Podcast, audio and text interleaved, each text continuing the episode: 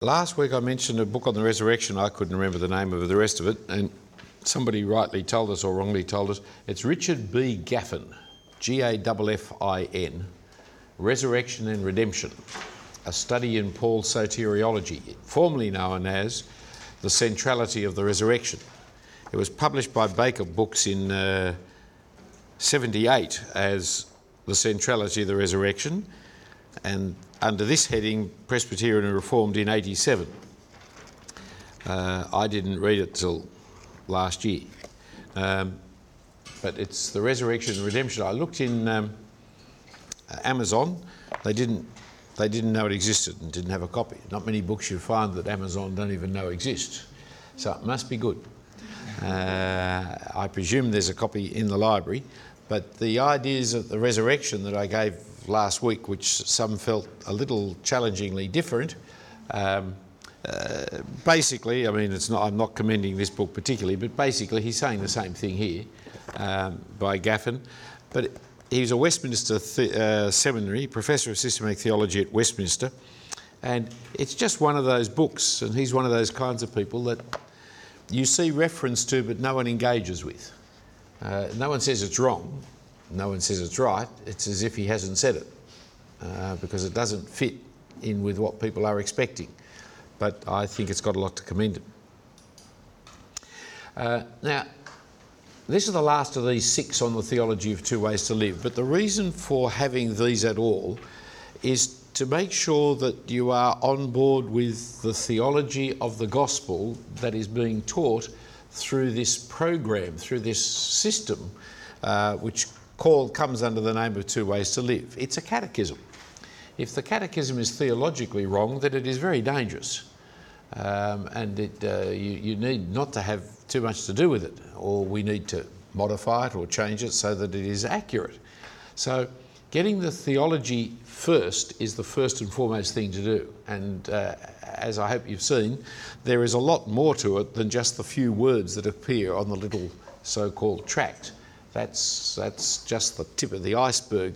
What lies underneath it is a whole theological logic of what the gospel is and its uh, authentic presentation within this framework.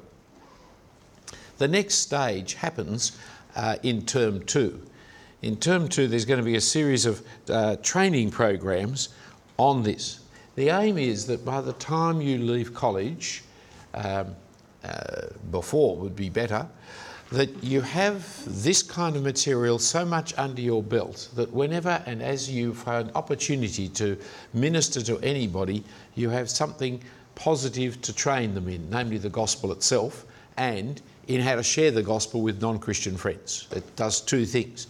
So, Moore College graduates should all be not only competent at doing it, not only competent in training people to do it, but actually competent in training others to train others to do it. You, you've got to reach that stage. So, as of term two, we'll be running some training sessions uh, on Thursday afternoons from 2 to 3. Um, now, it'll be week one, term two, Thursday, 28th of April, will be the first of these, and there'll be an opportunity to get three of those training sessions in before college mission happens, which I think you'll find useful when you get to college mission and are expected to share the gospel with people to uh, increase your confidence before that is a king. Uh, so, Thursday, 2 to 3 is usually the walk up hour. And anyone who from evangelism team who hasn't done the course can go on that anyway. But we'll be doing the training session in that period from term two April 28th. If you have questions about it, you could ask Candy, you could ask Tim, you could ask I don't know who else. Mike. You can't ask him because he's not here. Chris. Chris. You can ask Chris down the front corner uh, about it that right? Um, there we go. Now, let's turn to repentance and faith. Whoever believes in the Son has eternal life. Whoever does not obey the Son shall not see life, but the wrath of God, the wrath of God remains on him, is John 3:36. And the place to start, really, in training anybody in evangelism is the end game. Uh, the end game, it's not a game, of course, but it's it, you pick that up from, from the whole concept of chess. There's the beginning game, the middle game, there's the end game. The end game is a different kind of game. The key to understanding how to play chess is how to get checkmate. Repentance and faith and prayer are obviously the important doctrines of the scriptures and they are the end game. But how do you minister to someone into repentance and faith? And what part does prayer play in it? See, boxes 1 to 5 in the Two Ways to Live presentation deal with the content of the gospel, but box 6 is the response to the gospel. That's where the rubber hits the road, where it touches me. And you need to know how to, how to present a purchase proposition. Now, that comes from the world of selling, the phrase purchase proposition, and we are engaged to a certain extent in selling a message and getting people to buy a message. And there's all manner of different purchase propositions. There's the famous puppy dog sale, where you say to the people, look, why don't you take it home for the weekend and just try it out, see if the kids like it, right? And bring it back if they don't on Monday, and we'll say, get your money back. That's the puppy dog sale. Or there's the, the two eggs or one sale. Uh, for a long time, there were no eggs sold in milkshakes. There still aren't. But across the egg board, persuaded American um, drugstores, which is where they used to sell milkshakes. So I can never what they, you call them a drugstore, but never mind. They sold milkshakes. They trained the people in milkshake selling that when someone asked for a milkshake, you reached under the counter and you held up two eggs and you say, "Is that one or two eggs, sir?" Nearly everybody said one egg, but up until then, no one had had any eggs. Uh, in their milkshake. It was an unthinkable thing to put in a milkshake. But as a consequence of it, the egg sales of America skyrocketed. Right? You offer one or two. Now, I used to use the egg, the, the, the one or two with my children when I wanted them to get to bed, especially one child who never went to sleep. I'd always say, Do you want to sleep in mummy's bed or in your bed? Right? They'd always say mummy's bed. I didn't care which bed they slept in. They could sleep on the dining room floor for all I cared. I just wanted them to get to sleep. So by presenting two, people make a choice. Is an easier purchase proposition than the question of do you want to go to sleep? No. And then where do you go? So it's a very bad purchase proposition to try and use that one. I worked in Angus and Coote's when I first left school for a summer holiday job before university. And we were told we were never to put out three items in the jeweller's, uh, was a jewellery shop. They still have Angus and Coote's, I haven't seen it for years, but never put three things on the table. I, in my foolishness, said, Is that because with three out there, people like to steal one? They said, No. It's because if you put three out, they get confused. If you put two out, they say, I like that more than that. Then you put the one they don't like, and then you put another one out like this more than that. But as soon as you put three, they don't buy anything because it's too overwhelming and confusing. And so you've got to learn how to make the proposition to people. One of the great keys to selling in almost every form of selling is silence. Once you make the purchase proposition, you must shut up. That is one of the hardest things because all salesmen are, are, talkers, you see, and so they want to keep talking. The longer you talk, the less chance there is of anybody buying. You need to make the proposition, make it clearly, and then shut up because the other person has to make a choice.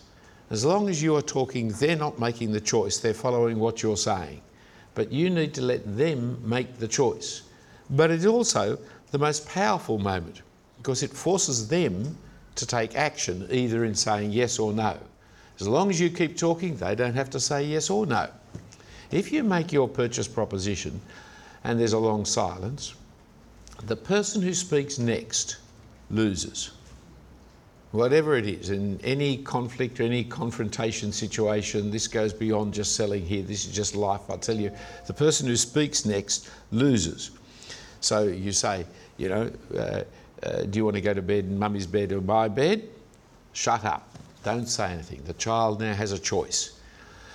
Whatever they say now, you can come back at them. But if you speak next and say, well, maybe you'd like to go to, in, you've given away, you've lost. You've got to have the confidence in your proposition. And that you've got to leave it there until the other person responds.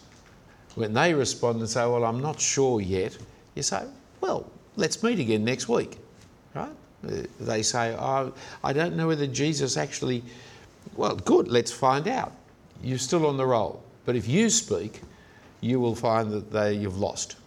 So you've got to frame your purchase proposition very carefully and then have confidence in it by remaining silent at the end of it. However, the end game is tricky. In chess, it's tricky because there are very few pieces on the board, especially the way I play, there's hardly any of mine on the board at all. But when there's very few pieces on the board, it's actually hard to pin down the other person and you can go chasing around and around. Two incompetent chess players can never get checkmate because it just goes round and round and round. They can't actually work out how to manoeuvre somebody into a position where, if you've never played chess, I can't help you with this illustration. Be merciful and thankful that I wasn't using cricket. But you can't, so you've got to actually understand exactly what you're aiming for. Too much of our evangelism doesn't head towards repentance. Too much of our evangelism is fearful of making the purchase proposition. What if the person says no? And so we do all the apologetics, we do all the argument, we do all the relationship building, we do all the talking about Jesus, and we just almost hope that we're never in the situation where we've got to say, Well, what are you going to do about it? But you've got to have that confrontation in evangelism because it's a challenge to people to do something, to repent. When you don't have it clear in your mind that you're seeking to bring people to repentance and faith, then the way you evangelism will not lead in the right direction. But the key, of course, is you've got to understand what repentance and faith are. What is the repentance you want? What is the faith that you are demanding? If you're not absolutely clear on those, then you won't head towards them and you'll start bringing in discussions and conversations and social actions and all kinds of other things which are, are good and proper and right in themselves, but they don't actually head towards where you're going. So the, you've got to get the really sharp point to your arrow you need to know exactly where the point is you're heading. What exactly will constitute checkmate? So that you will know how to organise all your conversation towards that point where you're going. Now, you hear it often in sermons. I hear uh, sermons from time to time of different people, and they, they do wonderful work explaining the Bible, but they will not put the acid on the congregation at the end. In fact, very frequently people baptise the congregation by saying, well, we're all Christians here, so. And we don't know they're all Christians here. And we do need to be able to say, well, if you're not a Christian here, this is the implication of this passage for you. And you need to be able to explain it very clearly at that point for them to understand how to become a Christian. So in summary, the logic of the two ways to live is there for you in the sheet. That last page, you see, we're talking about there's two ways. There's our way to reject the rule of God, try to run our own life our own way, the result is condemned by God. Or there's God's new way, submit to Jesus as our ruler, rely on his death and resurrection, the result is forgiven by God and given eternal life. That is a summary of the previous five pages. That's all it is at that point. Then comes the key question. Uh, uh, sorry, and the text is John 3:36, which shows you there's only two ways. And then the question is, which of these represents the way you want to live? Because you're also going to be asking a whole series of other questions. Now, that is why we want to go through this training program with you, of which we have uh, leader's manual and participants manual because we want you by the time you finish Moore College, I want you by the time you finish Moore College, to be able to go through this leader's manual with some other participants. Uh, here in college is as good a place as anywhere to go through. Up at the back of the manual, the last, oh, I don't know, 30 pages or so, is all about the end game. Because what do you say next? When they say, which of these is the way you want to live? They say, B, I want to live God's new way. Well, the next question is, which is the way you're living now? They say B. You say, that's terrific, you're a Christian, that's marvellous. Tell us about when you became a Christian and, and. Or they say A, You say, well, how do you get from A to B? Let me show you. Or what do you say if they say, well, actually, I want to live like Mr. A, our way? Then you need to know what to respond next. And so there's actually a, a flow chart here at the end of the book, the Appendix 4, which is a big flow chart of showing you if they say this, then you do that. If you say that, then you do this, so that you've actually prepared out your moves before you get to the situation. My brothers and sisters, unless you're a genius, you need to do that. You know, really quick thinkers don't need it. They can just work in the situation. But the best thing is to have that prepared in your head so that you can be flexible later on when it happens in real life. But without that prepared in your head, the flexibility later on in real life hardly ever brings checkmate off. You just chase the pieces around and round and round and round, and you don't know where you're going, and they don't know where you're going, and in the end, you have a cup of coffee and go home. Having that kind of thing is clear. Now, there's a whole set of other things here of the common questions. You know, how do you know that God exists? Can you trust the New Testament documents? Why God allows suffering? What about the other religions? Aren't all people with little six point answers for you as options for these? And so it's at this point that a whole lot of personal interaction on evangelism takes place. But if you've gone through the six pages, you've set the problem up in a way in which you can then control how the conversation heads towards checkmate. Without the six pages set up, you're in open free discussion country, and that's you, are not in control of the flow of the conversation. The six pages give you the control of the situation because you can keep on saying, "Oh, look, look, it's like back at box number three. Or, no, your problem is box number two. I'll show you more of that in a moment or two. It puts you in control of the situation, but you still need to know how to play the end game, which critically means you need to know how to bring people to the prayer at the end. So you've got the prayer that I've printed there at your point 1C on the outline today, which is the prayer uh, printed at the end of the. Now, I use this prayer in preaching. Uh, I use it very frequently in preaching in the cathedral pretty well most Sundays. I finish most sermons with this prayer because I always assume there are unbelievers there. And if you, as a preacher, assume there are unbelievers there, there will be because people will bring their unbelieving friends when they know that the unbelieving friends are going to be challenged, and they won't when they don't. And so the expectation of the preacher creates the congregation that he's preaching to to some extent. So I always finish with this prayer, which meant that I always could explain the gospel in the prayer, having explained it in the scriptures. Uh, this prayer is of a generic nature that generally you can find something in the sermon you've just preached from any part of the Bible which is reflected in this prayer. You won't get it in every passage. Not every passage refers to the death of Jesus or refers to uh, forgiveness of sins or refers to.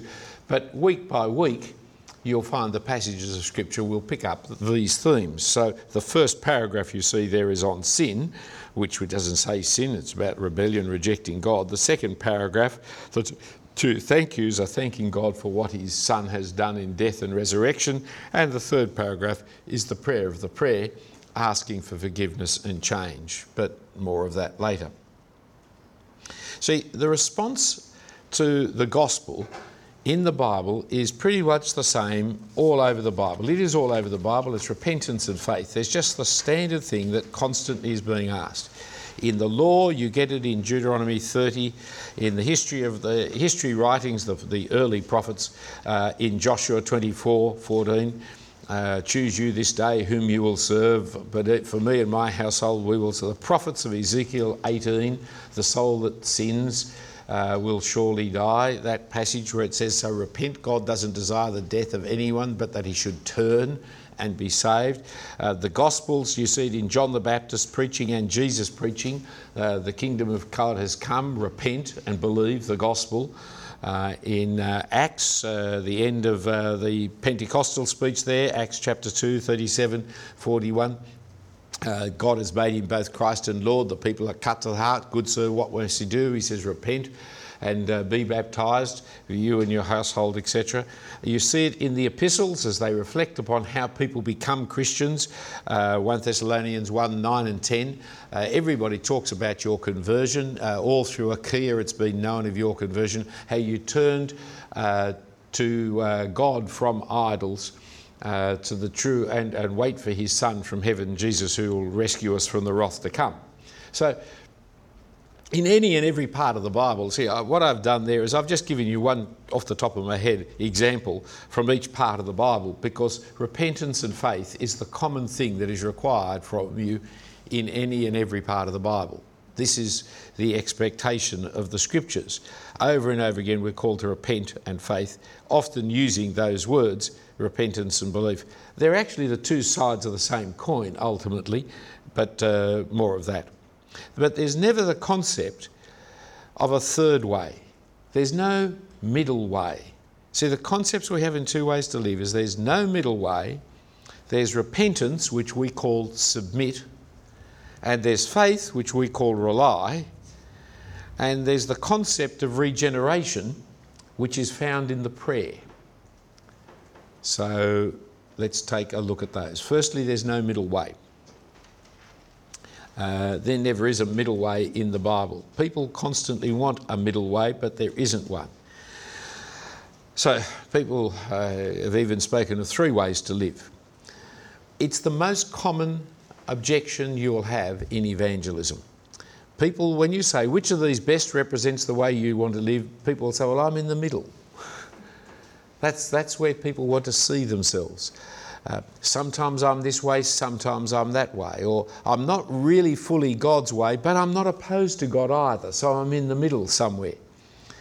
Uh, it only adds confusion to talk about religious rebellion as opposed to irreligious rebellion. It's rebellion, whether it's religious or irreligious, is an irrelevance. It is rebellion. It's still the failure to understand box number two, and that is the most common consistent failure both from the point of view of the non Christian and sadly from the point of view of the Christian. Because we will not see the depth of the sinfulness of sin, the disease of sin, the corruption that is within us, the, the sin as opposed to the sins, the relational break with God as opposed to the breaking of the rules, the making ourselves autonomous and independent of God rather than living under God. Because we won't see the sinfulness of sin, we find it very hard to persuade people of the truth of the gospel in terms of why God is so stark in his punishment, so costly in his salvation, and why there's only two ways to live. Because people want to somehow have a false middle way. Uh, usually, that false middle way is a concept of achievement rather than the concept of relationship. So the gospel is relational, not works achievement. And not taking box too seriously that all of us everywhere have rejected God's right to rule over our lives. They think they're not totally against God because, well, they acknowledge His existence, but the devils acknowledge the devils acknowledge His existence. They believe in Him and they shudder, which is better than you. You believe in His existence and then ignore Him. Or they want to say, well, I'm a spiritual person, which just means I'm not a materialist. Uh, or that I occasionally go to the third world bookshop or something or other. Um, or, or, I do some good things. Uh, fascinating. I don't know the case at the moment, really, but there's great confusion in our city at the moment because a man was alleged to have broken into a house and the homeowner is alleged to have killed him. Now, I keep reading more and more about this man who's died. The family is saying, Where's the justice? He was a loving, kind, good father. He cared for people and all the rest of it. They're also wanting to say he wasn't in the house. I don't know whether he was. I don't know if he was. That's why I use the word alleged. But it's lovely to hear all these wonderful things about this loving, caring, kind father who, the other side point out, has just been released from prison because uh, he was there because he broke into a house and raped a 16 year old girl. So, is he the loving, kind father or is he the house breaking in rapist? And the answer is yes. Well, I don't know because it's all alleged, it's all in the newspapers, and I know not to believe the newspapers. But could he be both? Yes, of course he could be both. The, the sense that people are all the time only ever sinners in the sense of breaking rules is not true. People don't always only ever break rules, they sometimes keep the rules. But even when they keep the rules, they can be keeping the rules in defiance of God. And so they can be still profoundly sinful. Look at John 3:36. Uh, whoever believes in the Son has eternal life. Whoever doesn't obey the Son shall not see life, but the wrath of God remains on him. The assumption is that everybody is actually under the wrath of God because it's going to rem- it's something you already you're under the wrath of God. It's not that you will face the wrath of God. The wrath of God remains on you. And eternal life is not something that you will have in the future. Eternal life is something that you have in the here and now. So, here and now, there are two ways to live. Either you are living, believing in the Son and have eternal life, or you are now living under the wrath of God because you do not obey the Son. It's, it's one or the other. There's no in between that we are dealing with. Now, to drive home this point, there's all kinds of illustrations. You're either in submission to God or you're not. And so, some of the illustrations that uh, I've used and found effective in helping people to understand it over the years are things like married. You're either married or you're not. Uh, there's no reason to doubt whether you're married. I don't stand here thinking, I wonder if I'm married. I, I know I'm married. I, I knew before I was married I was single since I've been married, I am married. I, I do not have. Whether you're a good husband or a bad husband doesn't change the, the relationship that you are married. You either are, you're either a good husband, haven't met him yet, or you're a bad husband, which is the normality for husbands. There is, but you're still a husband. The, the quality of your morality as a husband doesn't change the state of whether you are or aren't married. Divorce might change your status, but when you're divorced, you know you're not married. But marriage is not something to have a question mark over because it is a relationship, a certain kind of relationship. You're either in this relationship with God or you're not. And so the other illustration I've used for many years is the good sailor who works on this ship always does what is right, always, and I've showed this one to you before, didn't I not? Uh, and the key to understand this good sailor, this perfect, wonderful man, is which flag is he flying under? For if he's flying under the skull and crossbones, he's a pirate. He's in rebellion against the government. The fact that he's a good sailor only means he's a better pirate. It means he's advocating rebellion even further and advancing it even further. The, which flag you fly under, whether it's under Jesus or under yourself, is the key question. Not how well do you fly the flag. That really doesn't matter at all. So, repentance then is the change of mind. It's not feeling sorry, which is what the average Australian thinks. Um, to demonstrate it a little bit is uh, 2 Corinthians chapter 7, 2 Corinthians chapter 7, where Paul can speak in verses 8 following, 2 Corinthians 7, verse 8. For even if I made you grieve with my letter, I do not regret it. Though I did regret it, for I see that uh, that, that letter grieved you, though only for a while. As it is, I rejoice, not because you were grieved, but because you were grieved into repenting.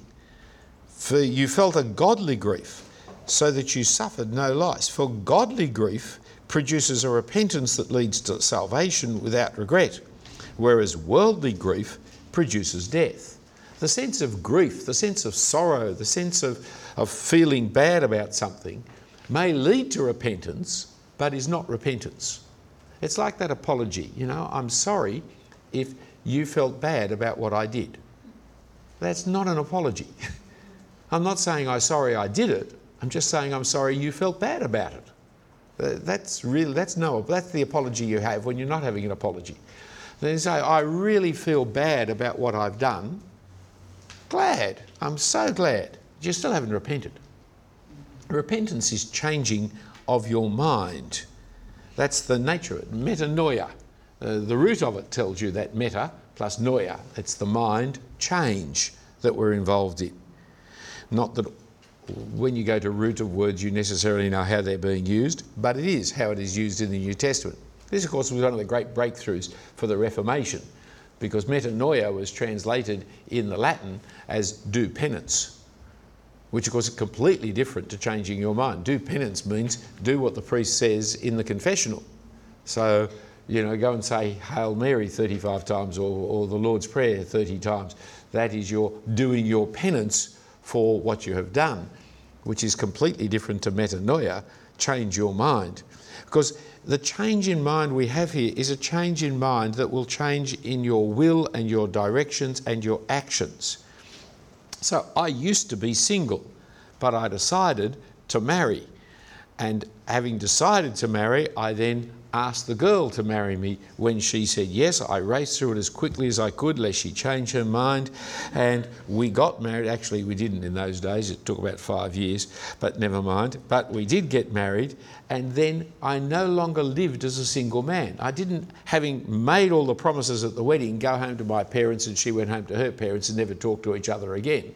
It was the kind of change of mind and will that led to change in actions and change of way of living because it was a real and genuine change. I was reading the Kellogg's cornflake packets one day at breakfast and I noticed the percentage of the Kellogg's cornflake which was sugar, which then struck me as a very strange thing because my mother had always taught me to spread sugar over the cornflakes. So if it was you know 30 or whatever it is percent sugar, why am I putting sugar on top of the cornflakes? So I said these things must be sweet enough to eat without sugar.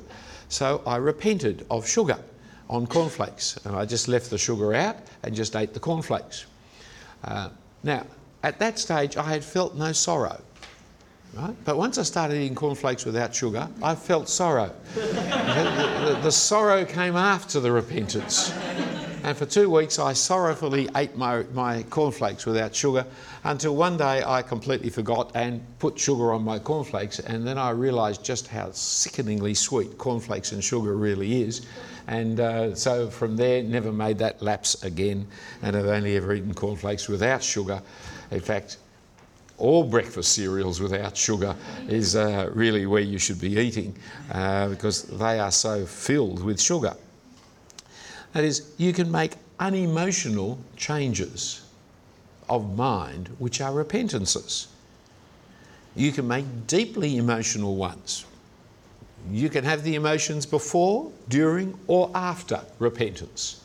Nothing wrong with the emotions, it's just not what the repentance is.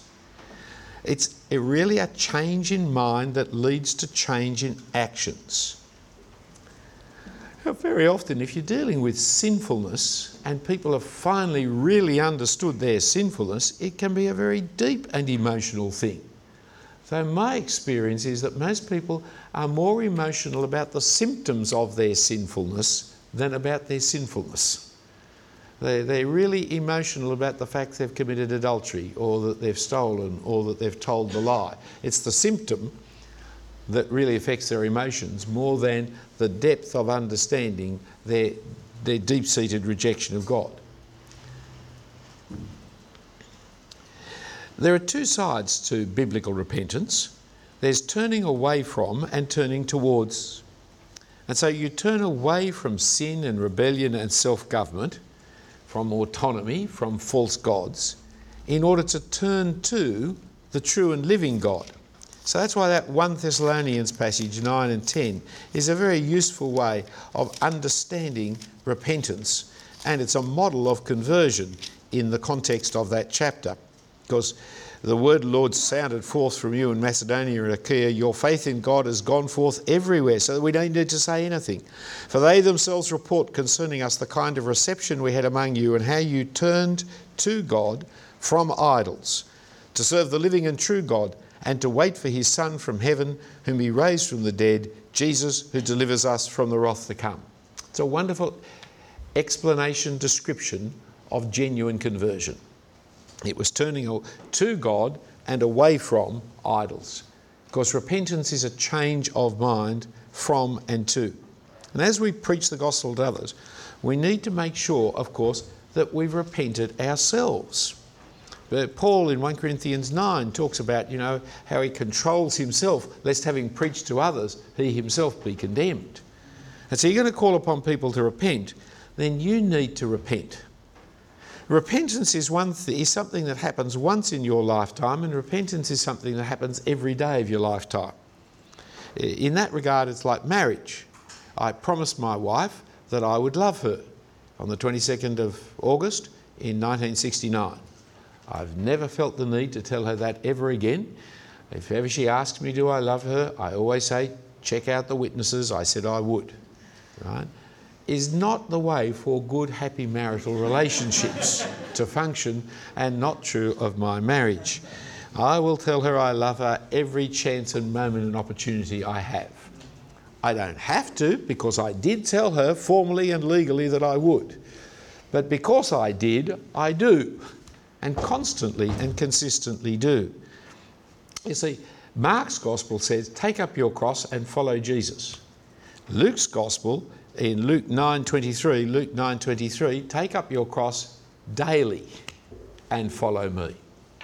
If you take it up for a lifetime, you will take it up daily.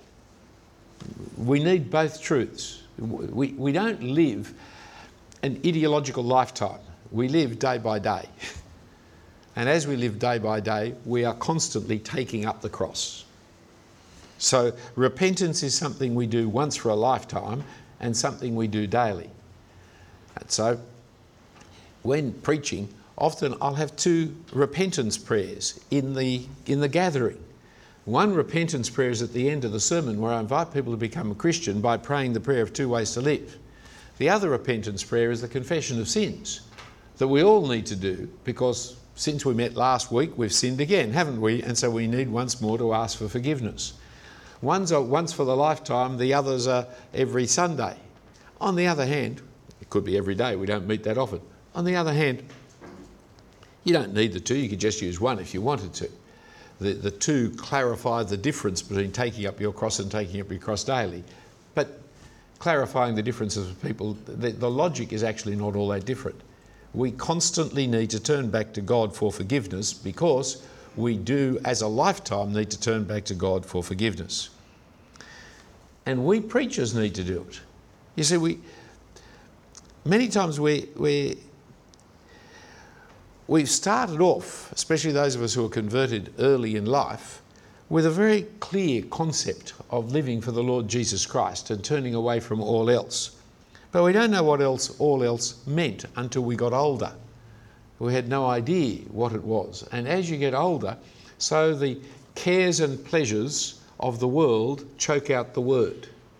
You see, we weren't the hard rock where the, the seed, the word just bounced off.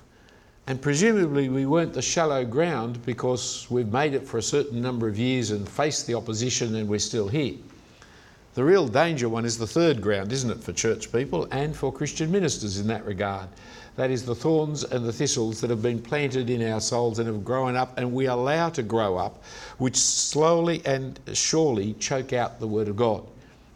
And so the, the three bedroom career, self fulfilling kind of potential of the overseas trips and the Porsches and all the rest of the, the offerings of this materialistic world slowly and surely choke out the spiritual lives of so many young evangelicals as they get older. And you see it very sadly, but you can see it with ministers of the gospel as well. It's not just them, it's us that can happen. And you often do not know the seeds of the thorns in your heart because the plant hasn't come up to choke it yet. And so I remember being in college, and one of my dear friends from university days. Uh, had bought a house out, uh, out of Glenorie and uh, I was uh, living in Little Queen Street and uh, before they were renovated. And uh, if you call that, anyway, I was down there and do the cockroaches. And we went up to visit him, and there was his five acre estate with his big house and, and uh, all the rest of it. And envy caught hold of my heart. And it was very interesting because I thought I didn't have any materialism in me. It was because I'd never had the opportunity for it. I'd just gone straight from school to university to college. I'd never had earned any money. If you never earn any money, then you don't actually miss that you, what you're doing about money. But suddenly seeing one of my contemporaries and how much he had made and where he was up to suddenly took hold of me. And I had to really recognise yet again another symptom of the sinfulness that is so deep within us. It's opportunity over life that shows you your sin. So you've got to keep repenting if you're going to preach repentance. Because rest assured, the congregation will see through you. Uh, your children will see through you. And ultimately, hopefully, you will see through yourself with enough time to repent and be saved. Then there's faith. Now, faith is a very simple concept, completely misunderstood by non Christians and misrepresented by Christians. This makes it really a great difficulty. For, see, Dawkins, he actually calls faith superstition. He'd call it religious superstition, but that's a tautology as far as he's concerned because religion is superstition. So you can't call it religious superstition. There's a kind of a, a spectrum for what you know to what you believe to what you question, to what you doubt, to what you have faith in, to what you're totally ignorant about. There's this kind of, but see, faith is up towards the ignorant superstition end, whereas knowledge and belief is down towards the, you know, the certainty end. You have all done enough Greek already, I would think, first years may be excused, to know why that must be misrepresenting Christianity from the Greek, you know that because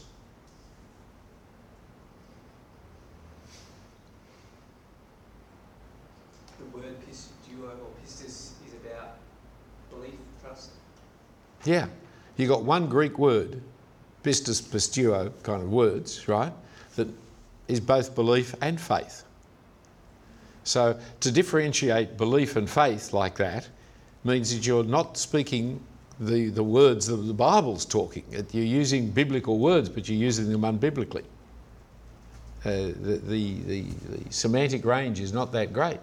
In fact, it's worse. Why do we use the word believe? It's because it's a verb, and we don't have a verb for faith. I faith, you faith, he and she it faiths. Doesn't work in English, you see. So every time you want the verb, you've got to move into believe language because we do have I believe, you believe, he, she, and it believes. And so you've got believe and belief, but you've only got faith. so now becomes our problem. You see, it's, it's a linguistic demonstration that the way that, that the world is talking about faith and belief is different to the way the New Testament is talking about belief and faith. Let me tell you some of the things that faith is not that your average Aussie thinks it is. It's not a religious experience. The word itself is not a religious word. It doesn't fall into that religious category like eusebeia or asebeia do. It's not a feeling. You may have feelings, you may have, it's got nothing necessarily to do with feelings. It's not some kind of zot, some kind of religious zot that happens to you. It's not a perception, it doesn't deny facts. It's not jumping in, in against all the evidence. It's, it's not a chopping off your head. It's not a leap into the dark, and it's not taking risks. It's none of those things, um, which the world thinks it's all these things. You see, faith is to rely, to depend, to trust, or to believe. Has we've got four very good English synonyms for the word faith.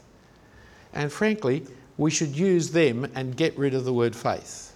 I know justification by faith alone is one of the great you know, tugs on the heartstrings of our life, but today it's a menace because it confuses the Christian and the non-Christian as to what justification is all about. For the, you know, the Dawkins, justification by superstition alone. That is not what you mean, but that's what he hears you saying. And the important thing about teaching is not what you say, but what they hear. The message sent is not as important as the message received. If they're not receiving what you mean by faith, then don't use the word. Especially when you've got four perfectly good alternatives rely, depend, trust, believe. Perfectly good. None of them are religious believe can be a little religious connotation, but none. All of them have the, the, the, the, the uh, what's the word? The alternative that is reliable, dependable, trustworthy, believable. Because faith has faithful. And so you, you, you solved your faithful problem with any one of those four words. Faith requires an object. And the object of faith is more important than the faith. You see, when someone says, I have faith, you say, that's great. But if someone said, I have reliance, I, I depend, I trust, you would immediately want to say, in what? What do you rely upon? What do you trust? What do you depend? You should say that with faith too. I have faith. You've noticed how I've had to put in have in order to get the verb form. I faith. In what? In what is your faith? Because the object of the faith is so much more important than the faith itself. And so we rely, we have faith in things or in people or in messages. We have faith. Uh, there are any number of examples. One that I've used for many, many years, which I believe I've invented, but I now see other people use to my amusement, is to actually end preaching, especially with a youth group, stand on a chair. I do it literally and physically. I'm not going to do it for you now. Only because we couldn't get it in the TV shot. That's the only reason, of course. And so you stand on the chair. You see, when you're standing on the ground next to the chair, you have not got faith in the chair. To have faith in the chair is not to put one foot on the chair. To have faith in the chair is to put yourself wholly on the chair. So then, when you're standing on the chair, you ask, okay, which is keeping me off the ground? My faith or the chair? It's not my faith. That's not keeping me off the ground. I tried to stand three feet off the ground on faith alone. I will not make it. It's the chair. The important thing about faith is the thing that you have your faith in, not that you have faith.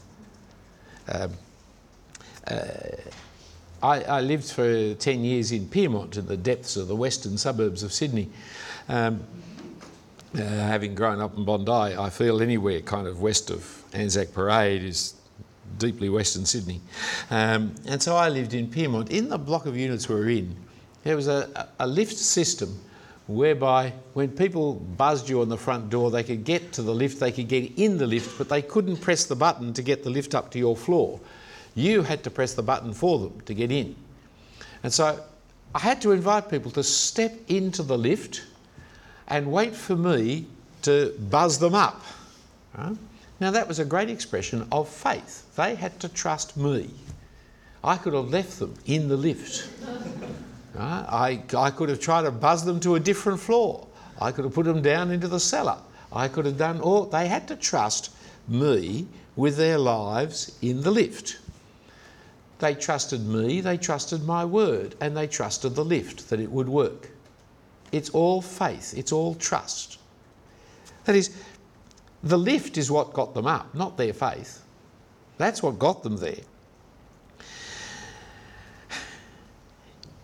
Uh, there's any number of things that you can have in the illustrations of what is faith, what is trust. It's whenever you rely upon someone or something. When people say, Have you got faith? the answer is yes, of course, as you do too. For everybody has faith. It's just completely normal. Uh, we've used the phrase faith in God for so long that we've left out the in God bit, and so faith becomes a thing in itself.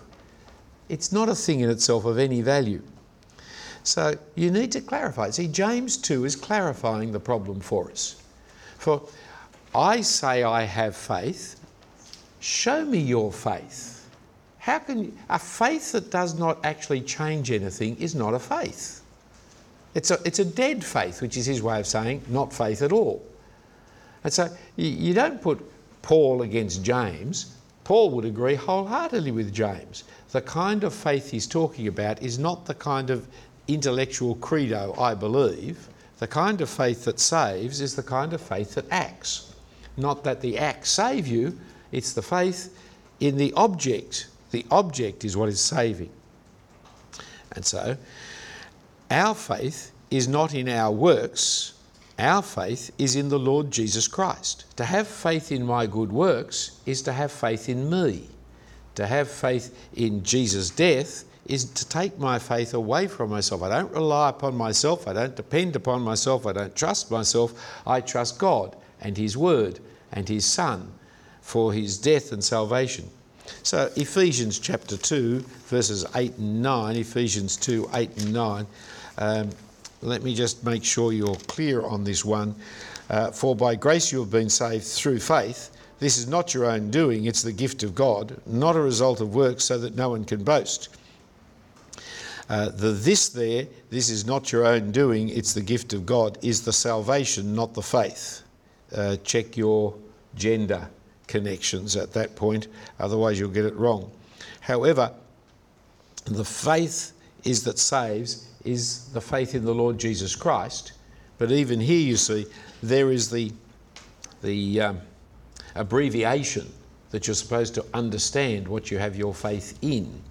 But it is not in your own doing. It is not your in results of works. You must not, you cannot boast. Faith is something that everybody has all the time. This is so irritating about the Dawkins kind of put down of faith. He exercises faith consistently and continually like everybody else, from sitting on a chair to eating food. See, I'm drinking water here. I'm exercising faith.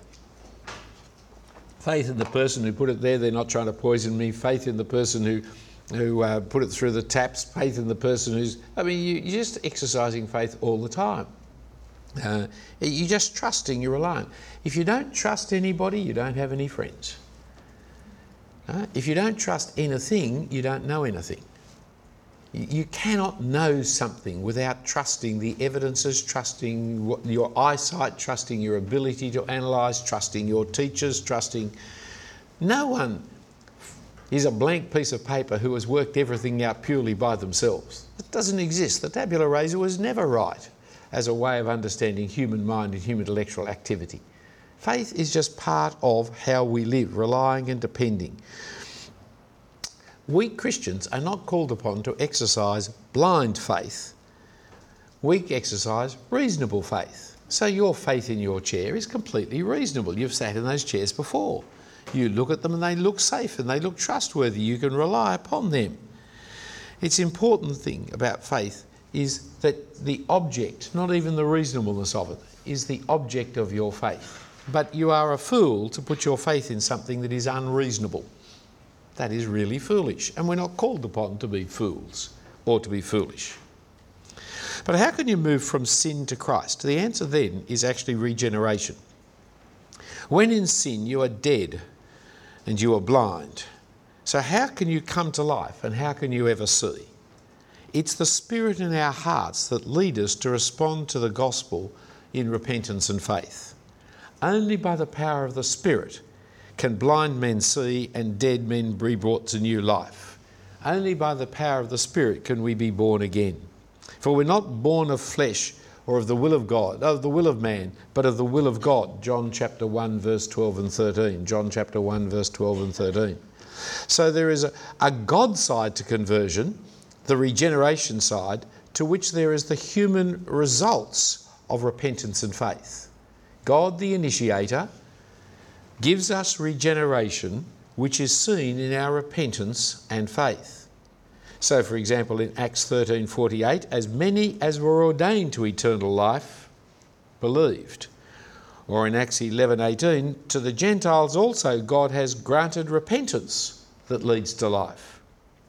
Belief and repentance are the gifts of God in the regenerative process. Philippians 1:29, 2 Timothy 2:25 both also speak of God giving faith and giving repentance.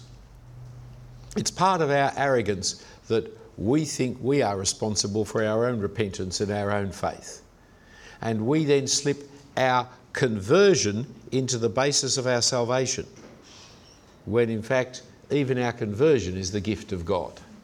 And there is no basis for salvation other than the Lord Jesus Christ. This doctrine of regeneration will naturally push us down the path of predestination, but then that's another talk for another time. Notice the radical nature of regeneration is a radical change in us which leads to the change in government. We no longer live in rebellion against the government, but we turn away from our rebellion and put our faith in the government that we used to reject. So, what do I do to become a Christian? If it's of God, what can I do? Well, it's not really choose. That's not, that's, you, know, you can use choose language, it's not unbiblical to do so, but that's not really it. It's better respond. I'm not asking you to choose, I'm asking you to turn back. I'm asking you to change, not just to choose. Because when I ask you to choose, you are sovereign over God. It's my choice whether I'll have God or not. But when I'm telling you you need to repent, then that's not a matter of your choice sovereign over God. That's a matter of you submitting obediently to the Word of God. So, in two ways to live, what must I do? It's answered by prayer. But pray what? Pray for God to forgive and change me. I can't forgive myself, I can't change myself. Of course, in the very activity of praying, God's Spirit is already at work changing me, isn't it? Uh, you answer your own prayer by doing it, in a sense. You pray to God in repentance for God to help you repent. And you pray to God in faith for God to help you to have faith. So the very activity of doing the praying is the activity of repenting and believing, though what you're praying for is repentance and belief. The prayer we've printed on Two Ways to Live, you see, has these three, message, three passages, and the logic of it is the logic of the gospel in terms of your sinfulness, a proper understanding of it, thanking God for what He has done in Christ Jesus, and then please forgive me and change me that I may live with Jesus as my ruler. Now, the implications and the alternatives is what is left. How are you going? Do you want me to just stand up, turn around? Do you want to have a break for just a second, get your mind? Never know how long people can keep concentrating on these things. Just have a little joke here for a moment, if I could think of one. But I can't.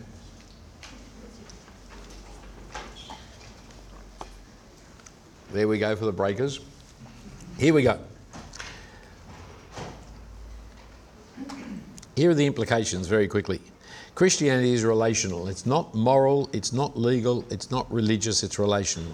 It's a question of who is the boss. Keeping that clear will head you towards repentance and faith. It keeps you in relational context and saves a lot of problems, especially the subject of sin, you see, becomes important. And to have that one right, you've got to have creation right, to have the Creator. Two, Jesus as Lord is the basis of that relationship. You can't have Jesus as anything but Lord and be a Christian. You must receive him as he is, the creator of the universe, the saviour by conquest. You can think of uh, Colossians 2 5, 6, 7. Just as you receive Christ Jesus as Lord, so continue in him. You don't receive him as anything other than the Lord that he is. Three, self help books and the like and programs and good works programs are blasphemy. They're not just a failure in getting people to heaven, they're blasphemy against the Lord Jesus Christ because they declare that what Jesus did for us was unnecessary and that we could do it for ourselves. Fourthly, we can be sure of our salvation. I'm not sure of what I will do in the future. I'm not sure of my own success. But salvation doesn't rely on what I will do in the future and my own success, but upon Jesus and what he has done for me. Therefore, a mark of understanding the gospel is assurance of salvation. In one sense, it, assurance, you see, is another word for trust and faith. That you have confidence in God saving you is your assurance of salvation. There was a man called King, it was his surname, can't think of his first name, who wrote a book on the evangelicals, oh, way back in the 50s, 60s in which, to try and help people understand who the evangelicals are, he said that the, the hallmark, the distinctive characteristic of the evangelical is they have assurance of salvation. That is the mark of it. Uh, it's a part of the indication that the new perspective is not evangelical, because the new perspective undermines assurance of salvation very deeply and profoundly. Uh, it doesn't give you a gospel anybody can teach to anybody else, but it does take the gospel of assurance out of the hands of the people because you're never quite sure you're going to do the right thing in the future. a mark of this understanding then, if God sent his son to die for me while I was still his enemy, how much more, now that I'm his friend, will he save me by his resurrected life? Is the argument of Romans chapter 5, verse 10. If you didn't recognize it, Romans chapter 5, verse 10. The Christian is always assured of salvation. So here's some diagnostic questions to use in evangelism. If you died tonight, would God let you into heaven? There's a second one. This, uh, the, uh, this has been used by evangelicals for a long, long time, but the people who have codified it the most are the people who use EE, evangelism explosion. But it existed a long time before them, but they use it a lot. Because there's a good second diagnostic question that follows, you see. That is, why would he let you into heaven? Because if a person's trusting in Jesus, they'll say, because Jesus died for me. But if a person's trusting in their good works, they'll say, well, because I haven't done too much bad. And so you can actually understand whether they've understood the gospel or not on that question. But of course, the people who want to get to salvation by good works, they don't really want to say, God will let me into heaven. They'll say, I hope He would. so the first question generally gives away that they haven't got assurance of salvation because they haven't, they're not relying upon the death of Jesus. The second question will even make it more explicit in that regard. I used to say that if anyone starts the second question with the answer because I, you know they've missed out. I'm sure we need to press a button to get the air conditioning going again, don't we, somewhere along the line? Um, so as soon as they say because I, because I do good works, or because I go to church, or because I've been through Moore College, or because I have faith, you see, as soon as you put I as the subject of the sentence, it's what you do that saves you. Whereas the Christian will say, because Jesus, because Jesus died for me, because Jesus rose from the dead.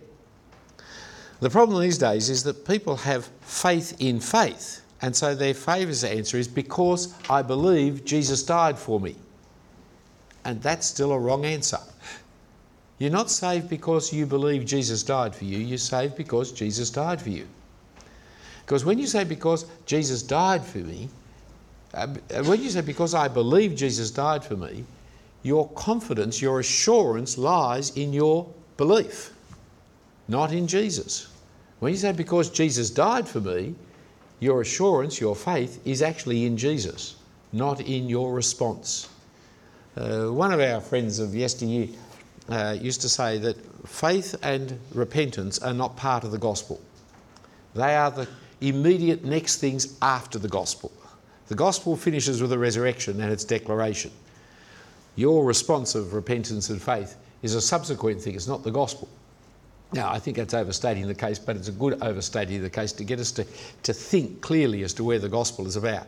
Because if you make evangelism about repentance and faith, then what goes before it doesn't matter. Well, that can't be the case. And what comes after is confidence in repentance and faith. When your confidence has to be in Jesus, it's because Jesus that you know that you have faith, that you actually have faith in Jesus, that you have the assurance of salvation. I got uh, tricked on this once by a missionary candidate, lovely lady, who uh, I said, uh, you know, just testing her out and things like this, why would God let you into heaven? And she said, because I, and I said, wrong, because I knew she was going to say because I you know, faith in Jesus. She wasn't going to say because of good work. She was much more Christian than that. I said, wrong. She said, oh, I think I'm right. I said, no, you can't be right. If I is the subject of the sentence, there's no way you can be right. It's because Jesus. She said, oh, I think I was going to say the right thing. And I said, okay, well, you finish your sentence. He said, well, I was just going to say, because I have nothing to plead but the blood of Jesus. so you know, you can't really play on grammar rules, can you, ultimately? And fortunately, God doesn't as well, and eat humble pie. But why do I tell you that story? Because it helps you understand the point, doesn't it? That's why, not just so as to humiliate myself yet again. Another good diagnostic question is this comes from Paul. Little. In your pilgrimage towards God, have you reached the stage yet where you can say you're at peace with God? It's a bad one because it assumes they're heading towards God. It's a good one because they always think they are. But the key part of it is are you at peace with God? Because you see, the non Christian will always say, well, not really. I mean, uh, you know, their humility forces them to do it because to be at peace with God for them means they'd have to live a perfect life. And so no, not really, is the kind of answer they give. Whereas the Christian would say, yes, I am at peace with God because of the death of Jesus Christ on my behalf. So, Romans chapter 5, verse 1 Therefore, being justified by faith, we have peace with God. Billy Graham wrote a very famous book called Peace with God. That's something we know we are at peace with God because we are not relying upon anything of ourselves but of Jesus. Our peace comes from God, from the death and resurrection of Jesus on our behalf. I tried it out with a politician once, and it was the only politician I've ever found who told me the truth. An interesting man. He trying to get me to tell people to uh, vote for him, which I didn't. He used to be an atheist, became a Marxist. Then he actually said he came to believe in God, got rid of his Marxism, changed political parties, was over on the other side, etc. I said, This is great. I said, In your pilgrimage towards God, have you reached the stage where you come to peace with God? And he said, after a considerable pause and long silence, he said, I don't think you can. That's a very good answer. But it reveals, you see, his whole structure of thought was peace with God requires perfection in morality. That's not something you could in this lifetime. So you couldn't. It's a good diagnostic question that brings out then a conversation that can flow from it. Paul E. Little, who was a great evangelist, wrote some really good books. Uh, know what you believe, know why you believe, how to give away your faith, uh, and was killed in a car accident in his uh, early 40s in America, very sadly. Um, now, there are alternatives. There are many alternatives. You see, the assurance for most people outside of Christianity is an assumption and a presumption. When you say, I know I'm a Christian and I know I'm going to heaven, most non Christians actually think that's arrogant and presumptive. How can you possibly know such a thing? They hear you saying, I know I'm perfect. And I, when actually what you're saying is, I know I'm washed clean and forgiven. There was a interview with Billy Graham in the 1979 Billy Graham crusade by Mike Willesee, who was the big name of gurus on television in those days. And Mike Willesee asked him, uh, Are you sure you're going to heaven? He said, Absolutely, yes.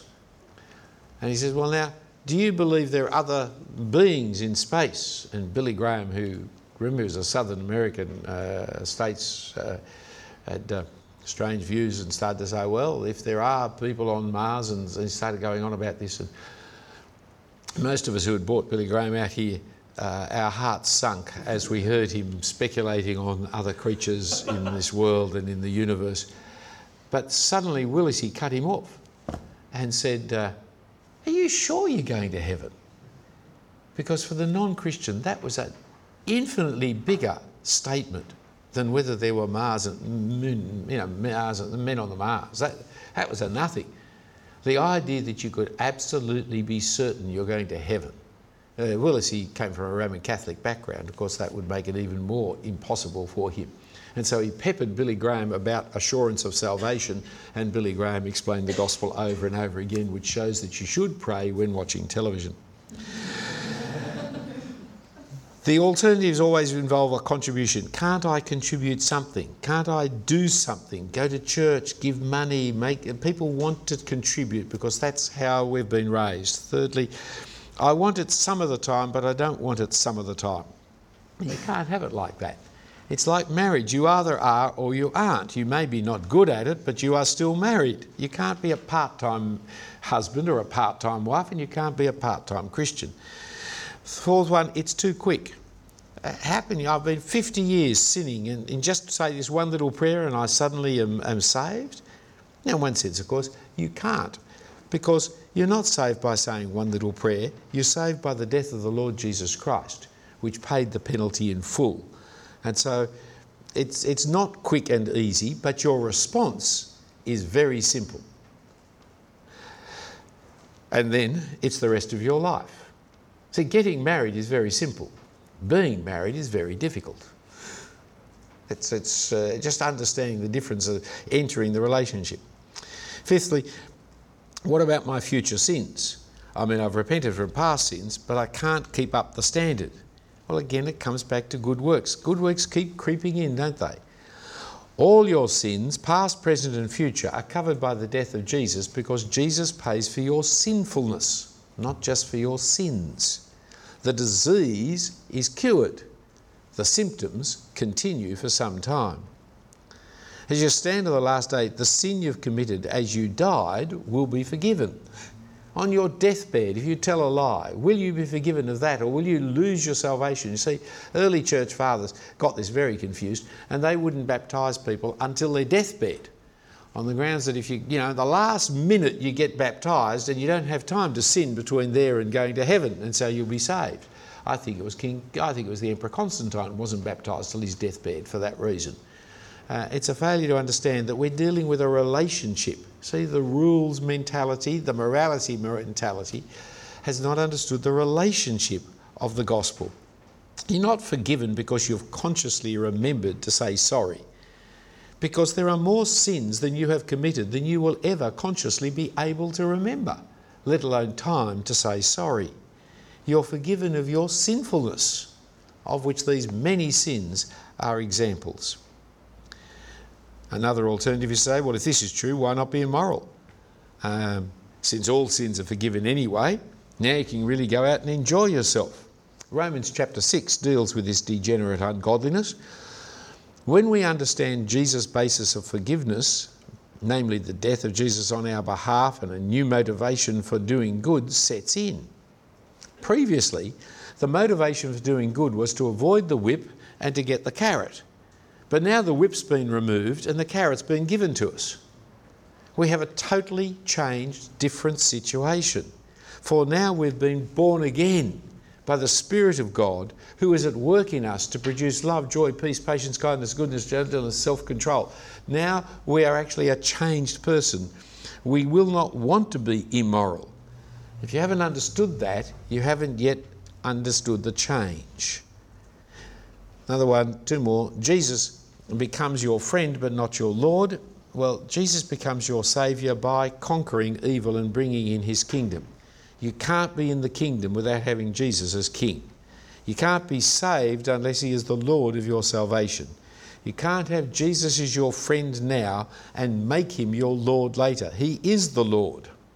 Respond to Him, but don't make Him. The whole nature of repentance is to accept and submit to Jesus as ruler. Which brings me to the last one religious association and membership. And the latest form of that, the kind of Catholicism that is now coming into Protestantism, is this, this line about you've got to belonging is more important than believing. It's just old fashioned Roman Catholicism under a new brand, um, but it's still as wrong as it always was. Uh, it, it, flows out of the new perspective, of course. Uh, so we have people saying, I don't need all this because I've been baptised or I've been, I've been uh, confirmed, dunk, sprayed, sprinkled, whatever it is. So it's always fascinating when you invite people to do Bible study in the streets, etc. You'll have many people say, No thanks, I'm Catholic. that tells you loads about Catholicism, doesn't it? It's a testimony to Catholicism because they don't know the person's inviting them isn't a Catholic. I could be a Catholic priest inviting them to come and study the Bible with me. If they say, no thanks, I'm a Catholic, because Catholics don't study the Bible. That's not the logic. I don't have to study the Bible if I'm Catholic, because I'm Catholic. I'm saved, I'm a Christian by definition because I'm Catholic, which of course can't be right, because if the Jews, who truly were God's people, were not saved by being Jewish, then the Catholics can't be saved by being Catholic. That's not going it doesn't work that way. If I, part of this also you'll see in the community that when Catholics reject Catholicism, they reject Christianity. They don't move to becoming Protestants. They say, if I've rejected the best form of Christianity, why would I take on a lesser form of Christianity? Rather than challenging that Catholicism is the best form of Christianity in the first place, or even Christian as a system.